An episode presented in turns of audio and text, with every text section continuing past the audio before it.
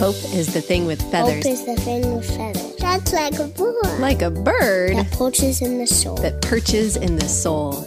Welcome to the Thing with Feathers podcast, a podcast about birds and hope. I'm your host, birding enthusiast, Courtney Ellis.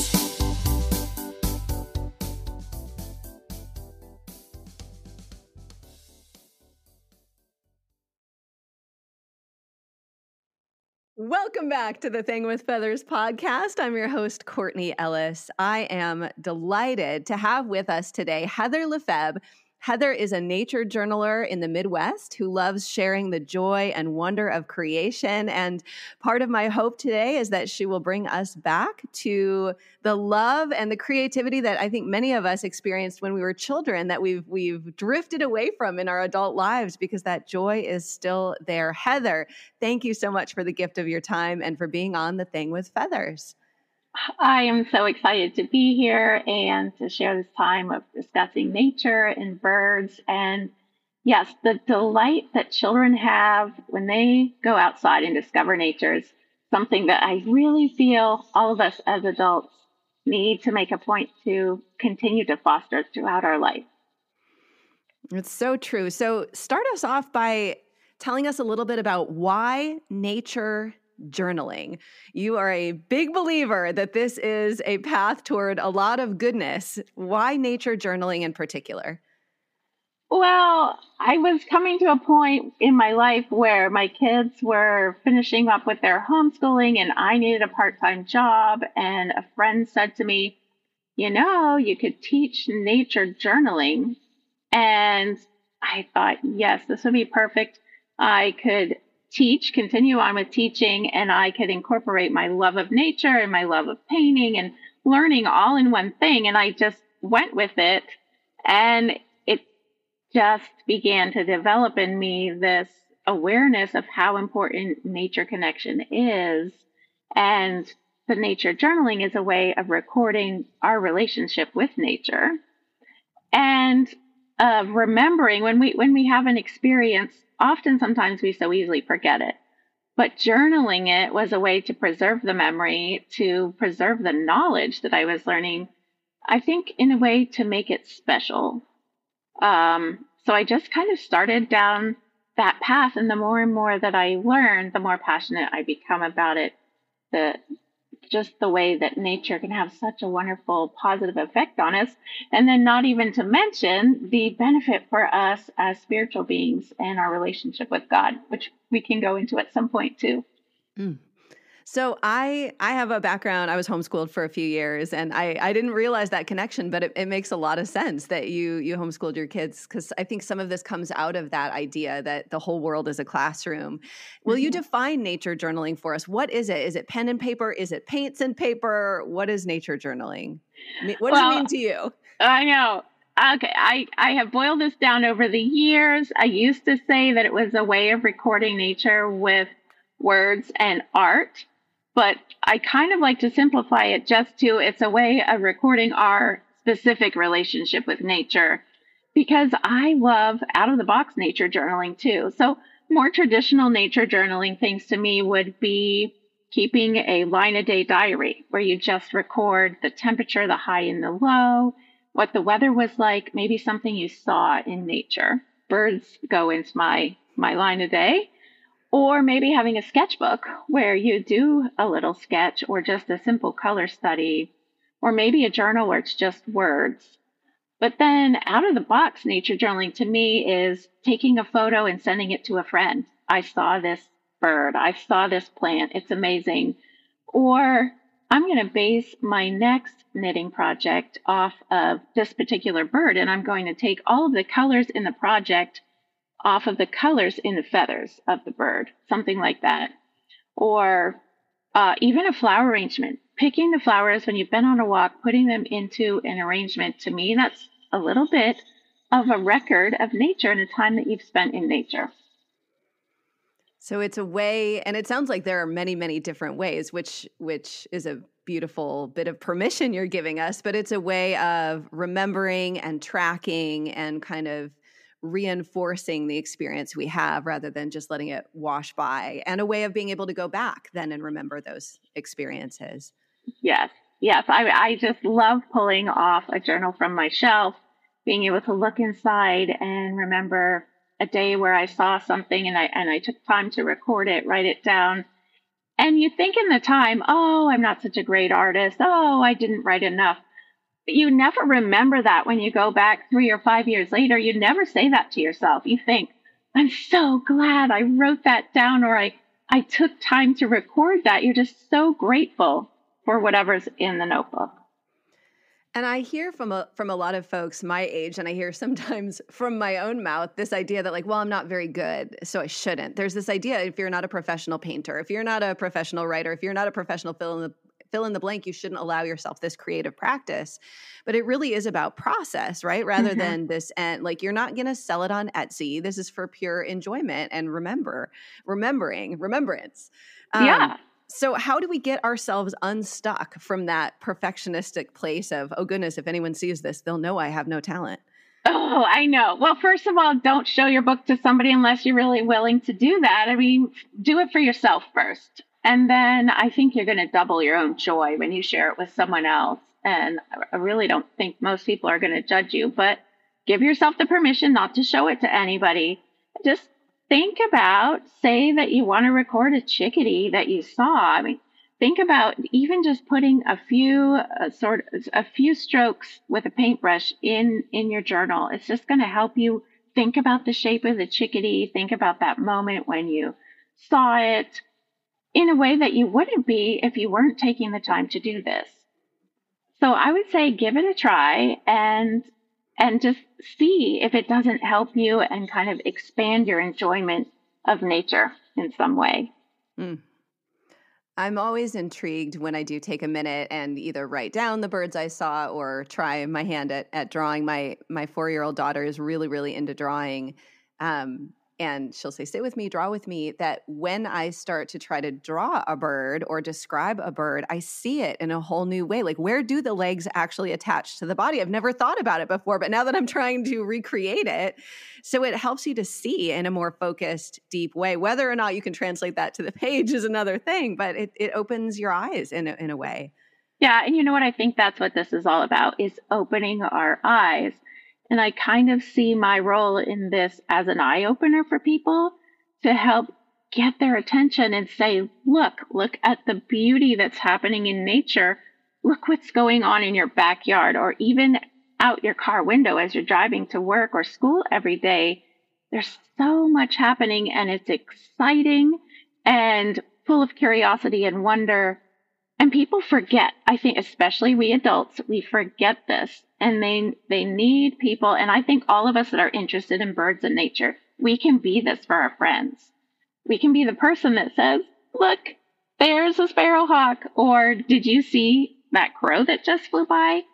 People aren't seeing this but and so they, they kind of need us to show them. Mm. so it's a it's an individual practice but it's also a communal practice for you. Yeah yes for sure I think it just kind of flows. It's an individual practice that flows out into the relationships that I have. And I think that's what it's meant to be. Mm. And when you teach, and we won't give it all away because if folks are interested, you have courses online, you offer these journaling, nature journaling courses. Where do you tell people to begin? Where do you start people off? Huh. Well, I always I do recommend that one line a day journal that's usually over five years. So you can kind of look back mm. and see what happened in, in um, October of your previous year on the 17th. Well, you saw this or that, or something was migrating through. It's really gratifying once you get a year or two in there to kind of look back and begin to see patterns and see anomalies, these kinds of things that are happening. I like that a lot. I think get a friend that you're will that they're willing to receive nature pictures from you and get a little text thread going where you send your picture and a little comment about it. Try to be descriptive in the comment.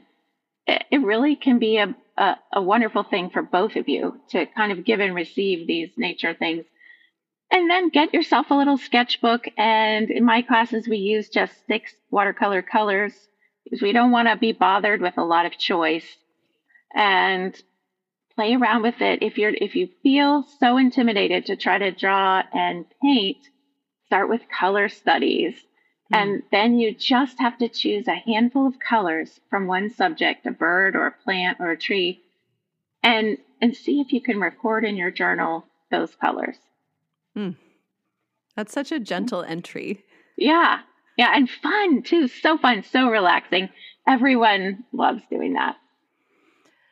I, I have three young kids. They are um, 11, 7, and 4. And so I'm always in this go mode. If I'm not at work, you know, I'm at home and there's laundry mountain and dinner needs to get ready and, and homework needs to happen. And bless my little my little four year old who's always trying to pull me into an art project because I find when I sit with her for a few minutes, it does something really beautiful in my own soul, even if I'm like, okay, dinner is now delayed like it just yes. it just is but that permission to play mm-hmm. and she's the one who pulls me into it but what i hear you saying is we can give ourselves that permission as well those who don't mm-hmm. have a, a, sometimes a little bit demanding four year old in their house can can say okay i'm going to sit and i'm going to do a color study i'm not yet ready to paint a bird that's a little intimidating but what color is the bird right right and also if i just shift into a little bit of a faith focus here taking time to enjoy nature is taking time to enjoy the works of God. And I I think of this illustration if we wanted to um, learn about Vincent van Gogh, we, we might read books, we might read his letters. We'd read a whole book of his letters, but what if we never went and saw his artwork? Mm. How would we know this man? And I I love the distinction between special revelation and general revelation. Special revelation being what God gave us directly in his word, the scriptures. But then there's general revelation, which he created for us in nature. And we can't ignore that. And I I feel like so many Christians forget that we have this general revelation. We can just walk outside every day and see the work of God. And taking time to record this is can be a spiritual practice.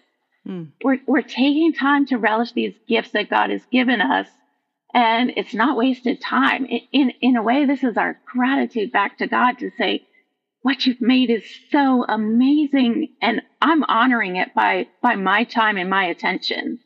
Mm. And it's causing me to worship and to love you even more.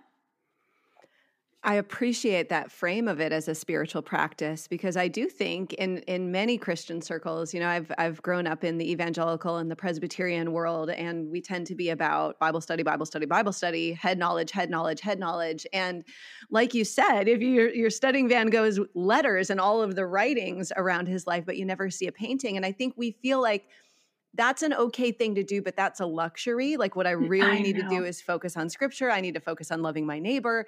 If I have time, which spoiler alert, you never really will. Like, yeah. it's not a priority, yeah. it's not going to happen. Um, so tell me about that that piece of why is in your opinion why is nature why is this connection to god's creation important for the health of our spirits for the health of our souls well i even right there in, in Matthew 6, Christ is telling us, I think it's 6 or 7, he's saying, Consider the birds of the air. And he's telling us, Look out at creation because I'm giving you a very clear demonstration. It's like watching a movie of how my providential care works. And you might not be feeling it in your own personal life right now, but that doesn't mean it doesn't exist. If you're going out into nature, watching these processes, nature has so many rhythms, so many refrains that she repeats. And the biggest one, of course, is death and resurrection, death and resurrection. And and she also repeats another one of abundance. Hmm. And the world tells us too much that there's scarcity, and nature reminds us that there is abundance. And so I think we can get so stuck inside of our head and inside of our homes that we forget that God has given us this incredible, incredible experience to go out there and actually tangibly with our physical bodies feel and see his his care for his creation. Hmm. One of the things I appreciate is is your love of the Midwest and your Midwestern background and your focus on um, some elements of small nature that this isn't you know go on a three day backpacking trip. This is go into your own yard you know go into the trees in the parking lot of the office building where you work. There's this sense of small scale and mm-hmm. the the loving attention to a leaf to a flower to a single bird. Um, what is it about that focus on our particular place that can help root us Oh, it's so so important to me. If I can say this quickly, so I was born in Vermont, which is a completely different um, geographical look. Everything is so different, and I've been in the Midwest almost 30 years now, and it has been a place that I've chosen to love and chosen to see the beauty of. And sometimes I've wondered, why, why am I here instead of in in this place that sometimes my heart longs for different looks but I've always said to myself, Heather, if you can find beauty and amazing things in this, you can find it anywhere. And wouldn't it be more special to find it here than in a place that kind of just oozes, drips with the natural beauty? And so I, I think I, I see the importance of that. And also I, I do over the years see so much beauty here in Indiana in the Midwest and just learning to appreciate nature from a different way. And yes, I think even in our backyards, there's so much. When you get bored with something, I feel it's because we're looking at too big of the picture. We've got to get down and closer and and look and see at the at the tiny little bits and pieces that make up the whole that we're observing. And I do think there's something about being connected to the place where you are. You know, that the writers of scripture were very connected to the place that they lived. And it came out in their writings. They knew they knew the land that they lived in so well and they wrote to people that knew it. And i think i think we're actually going to understand the bible better if we are people that connected are connected to our own place and understand this love of nature and and understand this the ways of nature at the level that they did. I mm. think for some reason it can help.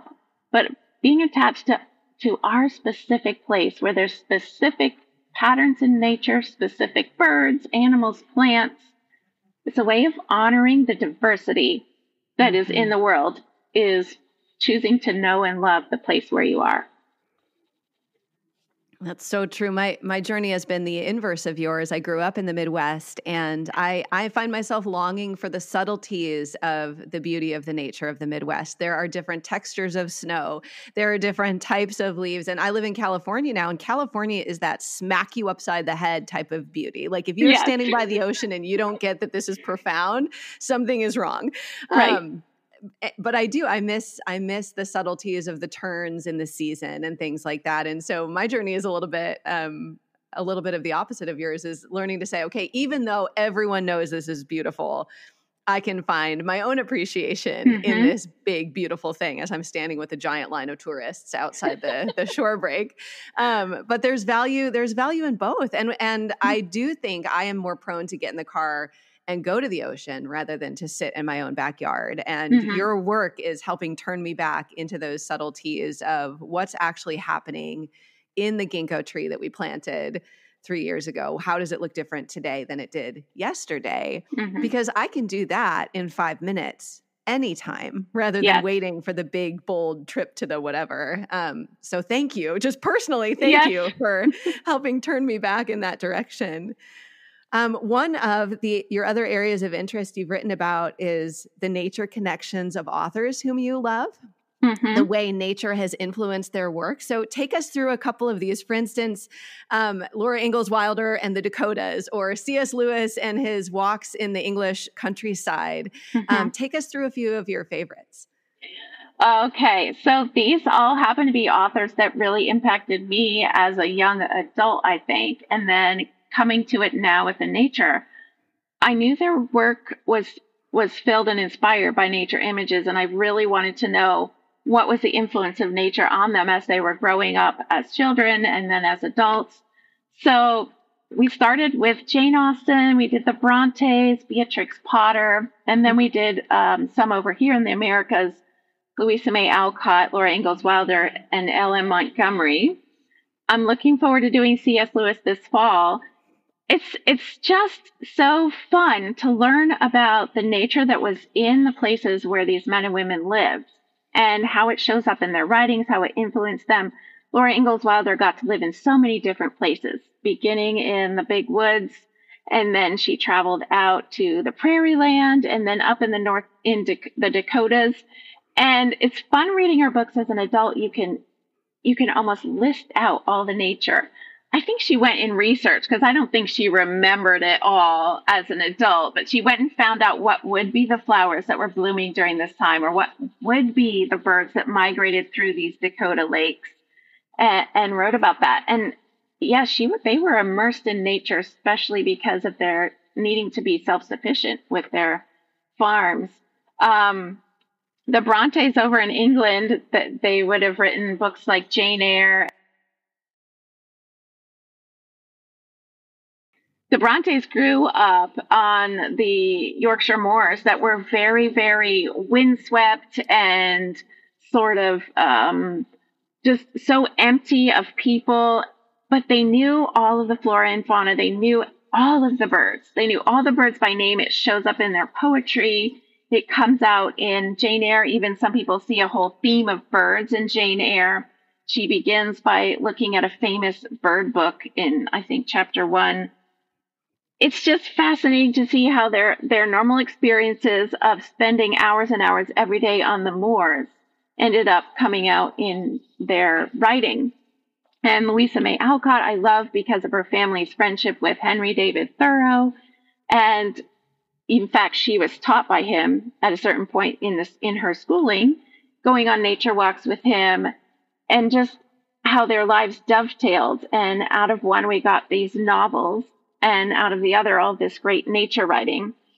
So it's been fun in my classes. I try to base around the nature of, that was specific to each of these authors, and and also take some life lessons from how did these men and women deal with hardship in their life and how maybe did nature provide some kind of a solace for them.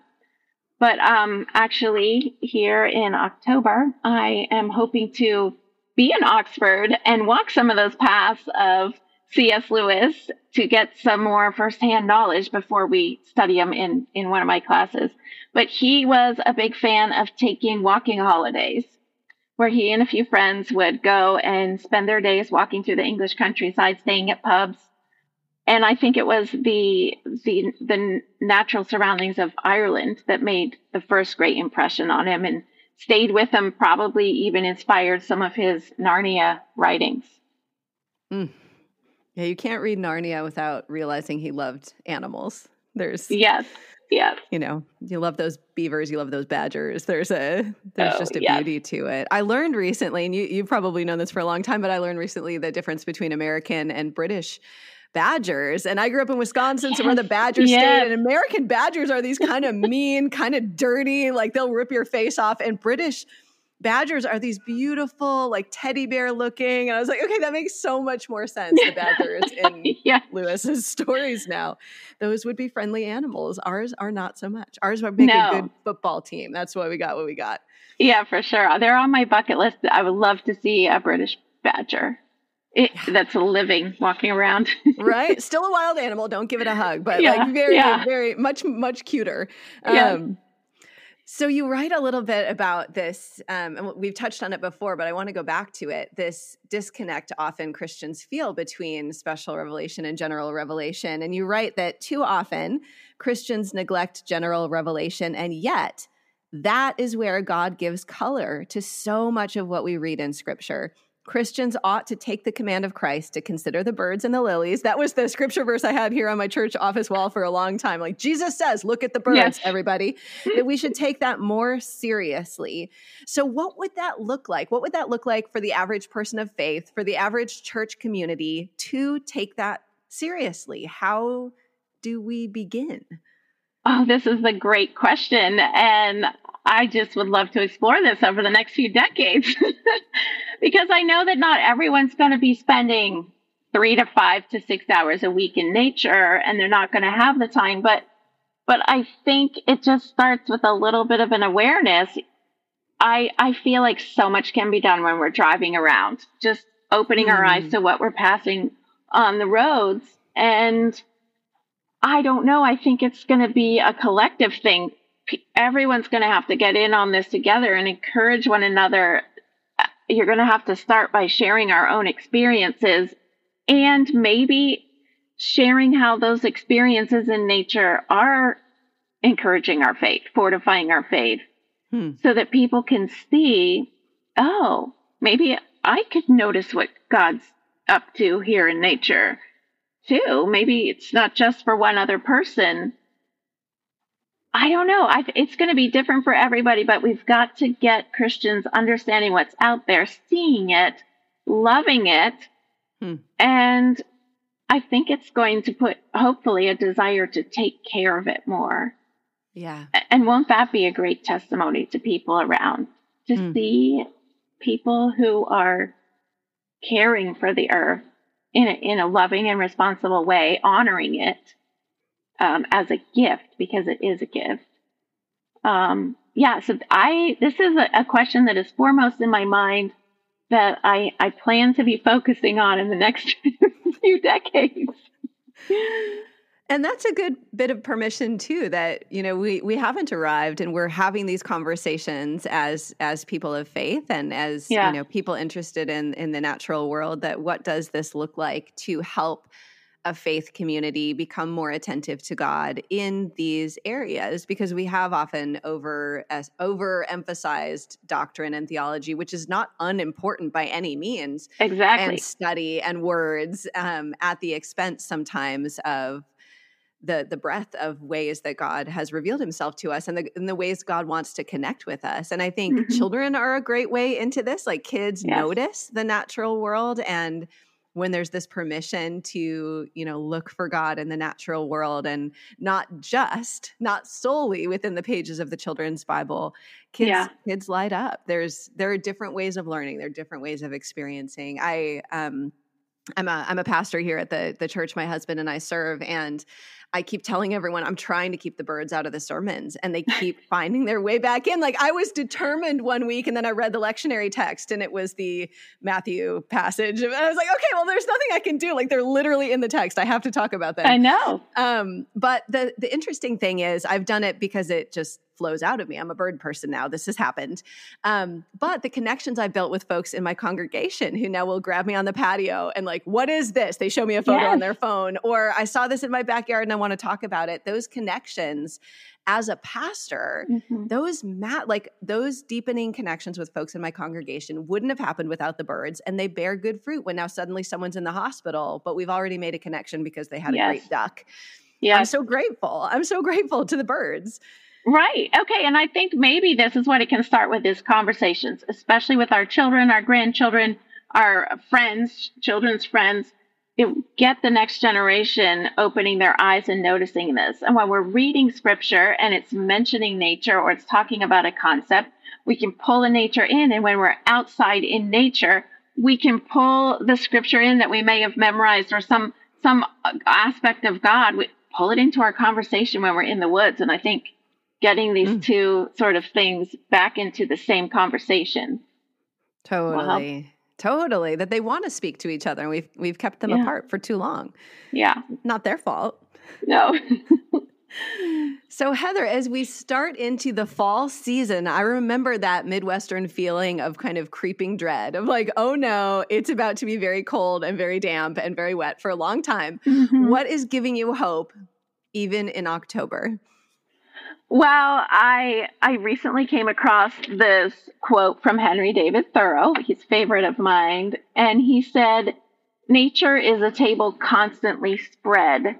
And I've been thinking about that, especially in this fall season as everything's coming into ripeness. There's berries covering the bushes and the trees, and of course, I see the crops of soybean and corn everywhere I go that are coming up to be harvested and truly, if there isn't a moment, nature is this constantly spread feast.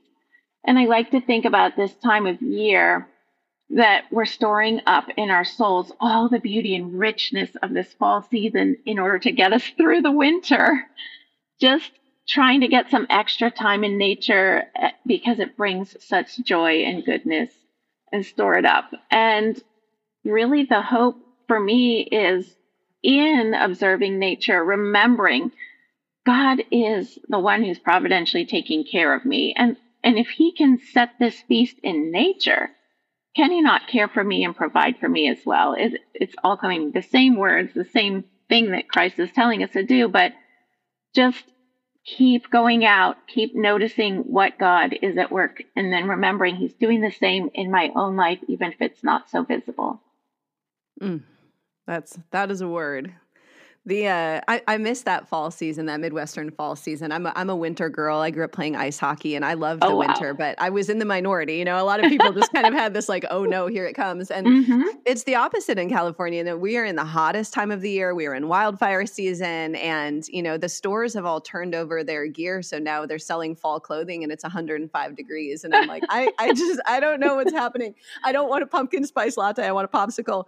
Yeah. Um, and just those differences of i love what you said about rooting that hope and storing that hope you know i'm thinking mm-hmm. of the the blue jays and the squirrels putting their acorns yes. away for the winter that mm-hmm. in those moments of abundance to take those pieces away and maybe that is flipping back through the journal and remembering those beautiful days of summer mm-hmm. or that peaceful time of spring and and helping that to sustain us during the wildfire season or do, during the long winter um, yeah is a really beautiful beautiful perspective yeah I know during winter, I try to remind myself this is the pattern of nature. Nature teaches us that we need times of rest and that this dead, dark time is important for all the life that's ahead. yeah. It's soup season. It's not all bad. Yeah. fallow season. Everything has to have a fallow season, which doesn't mean mm-hmm. nothing is happening. It just means right. it's quiet. It's under the ground. It's yeah, it's germinating. That's that's that is hard for me. I'm a doer and a goer, and those fallow seasons sometimes forced upon me, you mm-hmm. know, by by God's goodness. I think in my own my yeah. own inability to sit still unless I'm absolutely forced into it um, is a is a good piece of of God's love for us. Mm-hmm. Frustrating mm-hmm. as it yes. so Heather, what is this is the hardest question I ask my interviewees. What is your favorite bird today? Uh, okay, well, I'm going to be one of those difficult guests that doesn't have just one. Bring it on. Uh, because I've got to have a, you know, a favorite in each kind of group. And so of the large birds, the eagle is very special to me for uh, numerous reasons. But then in the songbird, I'm really partial to the eastern bluebird because it's so beautiful, but not extremely flashy, I guess. It's just very comforting. And then the bird that I love the most in sort of artwork is the European robin, hmm. which kind of goes to my literary bent and my my British ang- what is it called Anglo Anglophile. That's what I am.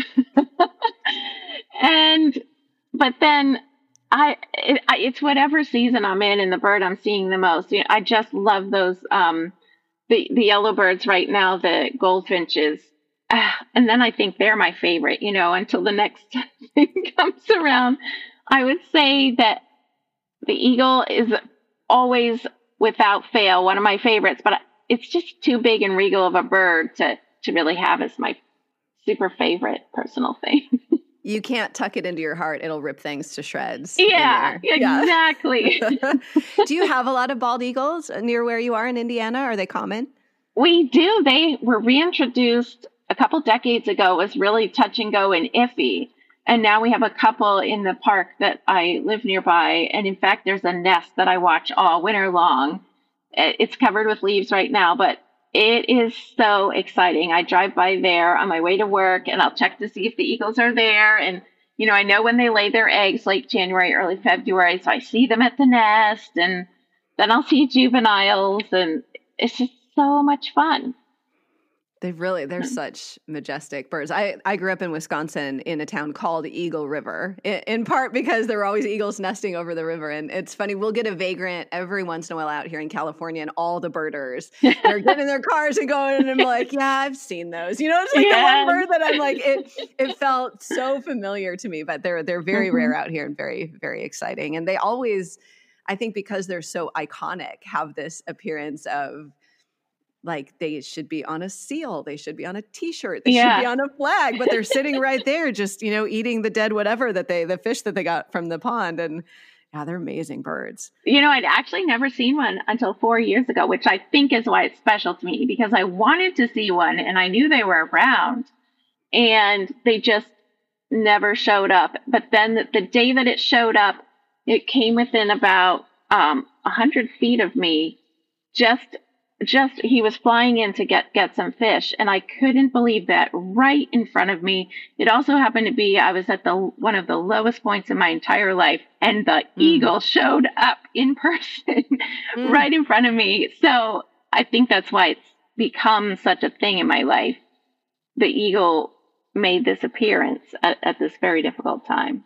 So Say more about that because I think folks, you know, it's it's interesting. I talk to a lot of Christians on this podcast. I talk to people of other faiths, and I talk to folks who are like, "Science is my faith. We're not talking about God. I don't think God is." I'm like, "That's great. We can. That's fine." Um, but I think it's interesting because what I've found is Christians have this sort of I saw a bird, it comforted me, that feels like a sign from God, but I don't really believe God sent me an eagle. That like we have this sort of like faith and discomfort piece to it. So tell me about like what did that feel like for you and what did that mean for you and how do you attribute God's connection to that? Oh, I know. I have those exact same feelings that you described. And and so I've been sort of watching myself over these years because I do feel like eagles are used by God in a special way in my life. I've noticed a few things. One, he doesn't send them every single time I'm in a really hard place. It's not like And- dial an eagle. You're like, God, I'm having a bad day. No, I know, right? Okay. he does not send them on command. Um, but every time they come, they're very meaningful. And he often does send them in hard times. I, I don't know. I think the way this all works is meant for me to keep my eyes and focus on Christ and God and not on the eagle, but he's using the eagle anyway. So they, they do seem to show up at transitions in my life and really difficult times. And they're just a reminder to me, I think, um, of God's awareness of my life and my circumstances. And that, that's the kind of feeling that I have of this connection and, and God sees me and knows me and I, I need to keep the faith. Mm. I think that's kind of what they've become in my life. So it's So- it's not like an omen or a superstition. It's more of a it's a way that you feel seen by God. It's a reminder Yes. that, Yes. that God sees you. Yes, yes, exactly. Mm. That's beautiful. And and a different bird wouldn't have the same meaning to you. And God knows that, right? Yeah. There's that, Yeah. that connection piece. And eagles are all Yeah. over scripture. Eagles are in the Psalms. Eagles are in Isaiah. You know, will mount up with wings like eagles, which is a serious thing. Like they're powerful birds. Yeah. Um, yeah, that's, that's beautiful. And I think part of the journey of our faith is, you know, scripture is clear about so many things, and our lives, we kind of see through this mist because we're just in it. And so Mhm. to be able to say, I'm not sure exactly what it means, but I know that I feel Yeah. loved by God when I see an Yeah. eagle. And I know that God knows I feel loved by God. Yes. And to let that be a comfort and let that Yeah. be enough. right. Um, it means what it means. And that's Yeah. okay. yeah, I agree. There's always that mystery. You leave it in a mystery. And we're so uncomfortable with that, aren't we? Like Yes. I, I remember I, you know, I went to Wheaton College and studied the Bible as a kid and as a teenager, and we never spent any time in the Psalms. And I think that's because the Psalms aren't rigid. They're not doctrine. They're not theology. Mhm. They're poetry. And what in the Mhm. world do we do with that? And and I think so much of our lives are lived in the Psalms. And we need Mhm. these points of doctrine and these points of focus and the Ten Commandments and do this and not that. But also, you know, God is my rock, which doesn't mean actually God is a literal piece of granite. Right, right. But it means different things to me over the course of my life when I need God to be solid and I need God to be strong. And sometimes I need God to be hard because I need something to pound my my fist of anger against. yeah, Um that, that the psalmic faith is is uncomfortable and maybe that's for our own good. Maybe the eagles are for our own good. yes, yes, for sure. Yeah, the Sorry, I'm- nature imagery in in the Psalms is definitely something my husband and I plan to explore together Mm. in book form someday. So Yes, Uh, Heather. there's so much in there and the Psalms have been kind of a central, they're in the middle of the Bible for a reason, and they've kind of been a central grounding place for me actually since I was a young child. And when I haven't had the strength to read other parts of scripture, that's what I always go to. And I think have learned to relate to it. And mm. yes, so excited about the nature imagery there and someday want to explore that. Yes, I would read the heck out of that book. Write it soon. Write it fast. Yeah. well, Heather, because the book is not out there yet, yeah. where can people find you? Where can they find your beautiful courses? I know you give away, there's a little mini course even on your website mm-hmm. that you give away for free. So some yeah. of it is just widely available. Where can we find you and connect with you? You can find me at naturejournaler.com and you can sign up for my newsletter there. And when you do that, you'll get access to the little mini course connecting to nature. I'll explain why I think it's so important and a lot of little ways you can start with that. I have a monthly subscription where together we walk through the practices of nature journaling. We have a different focus each month and we'll we'll look out we'll go on nature walk. This is all via videos that you watch in your own time. But at the end of the month, we have a live Zoom where we share all of our findings. We do a nature walk, we do a sit spot, we have watercolor and drawing tutorials, and an introduction to the topic. And we also have tea time in the middle of the month with recipe and kind of extra books. And it's a lot of fun. It's just a way to give some accountability to, for getting out in nature and recording it then I also have those extra courses that are specifically about literary authors and artists and how nature connected to them. I should say that my membership is not explicitly faith based. My faith comes across in my work, but it's not explicitly out there, at least at this point. Um, I just have wanted to make sure that I will be very careful in the way that I do that.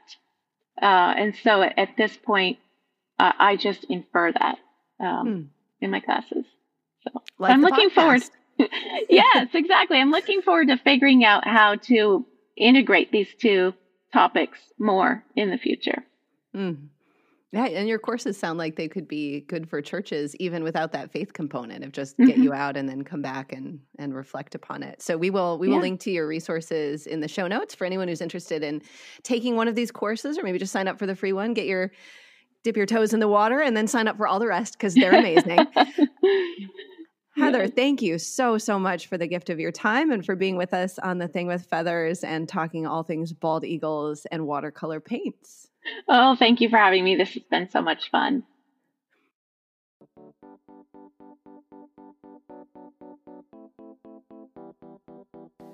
The Thing with Feathers is produced by me, Courtney Ellis.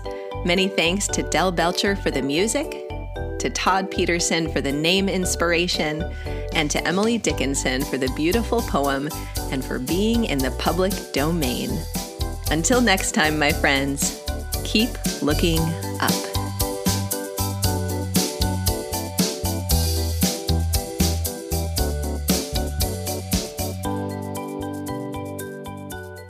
What does it go your soul? Yes, it does.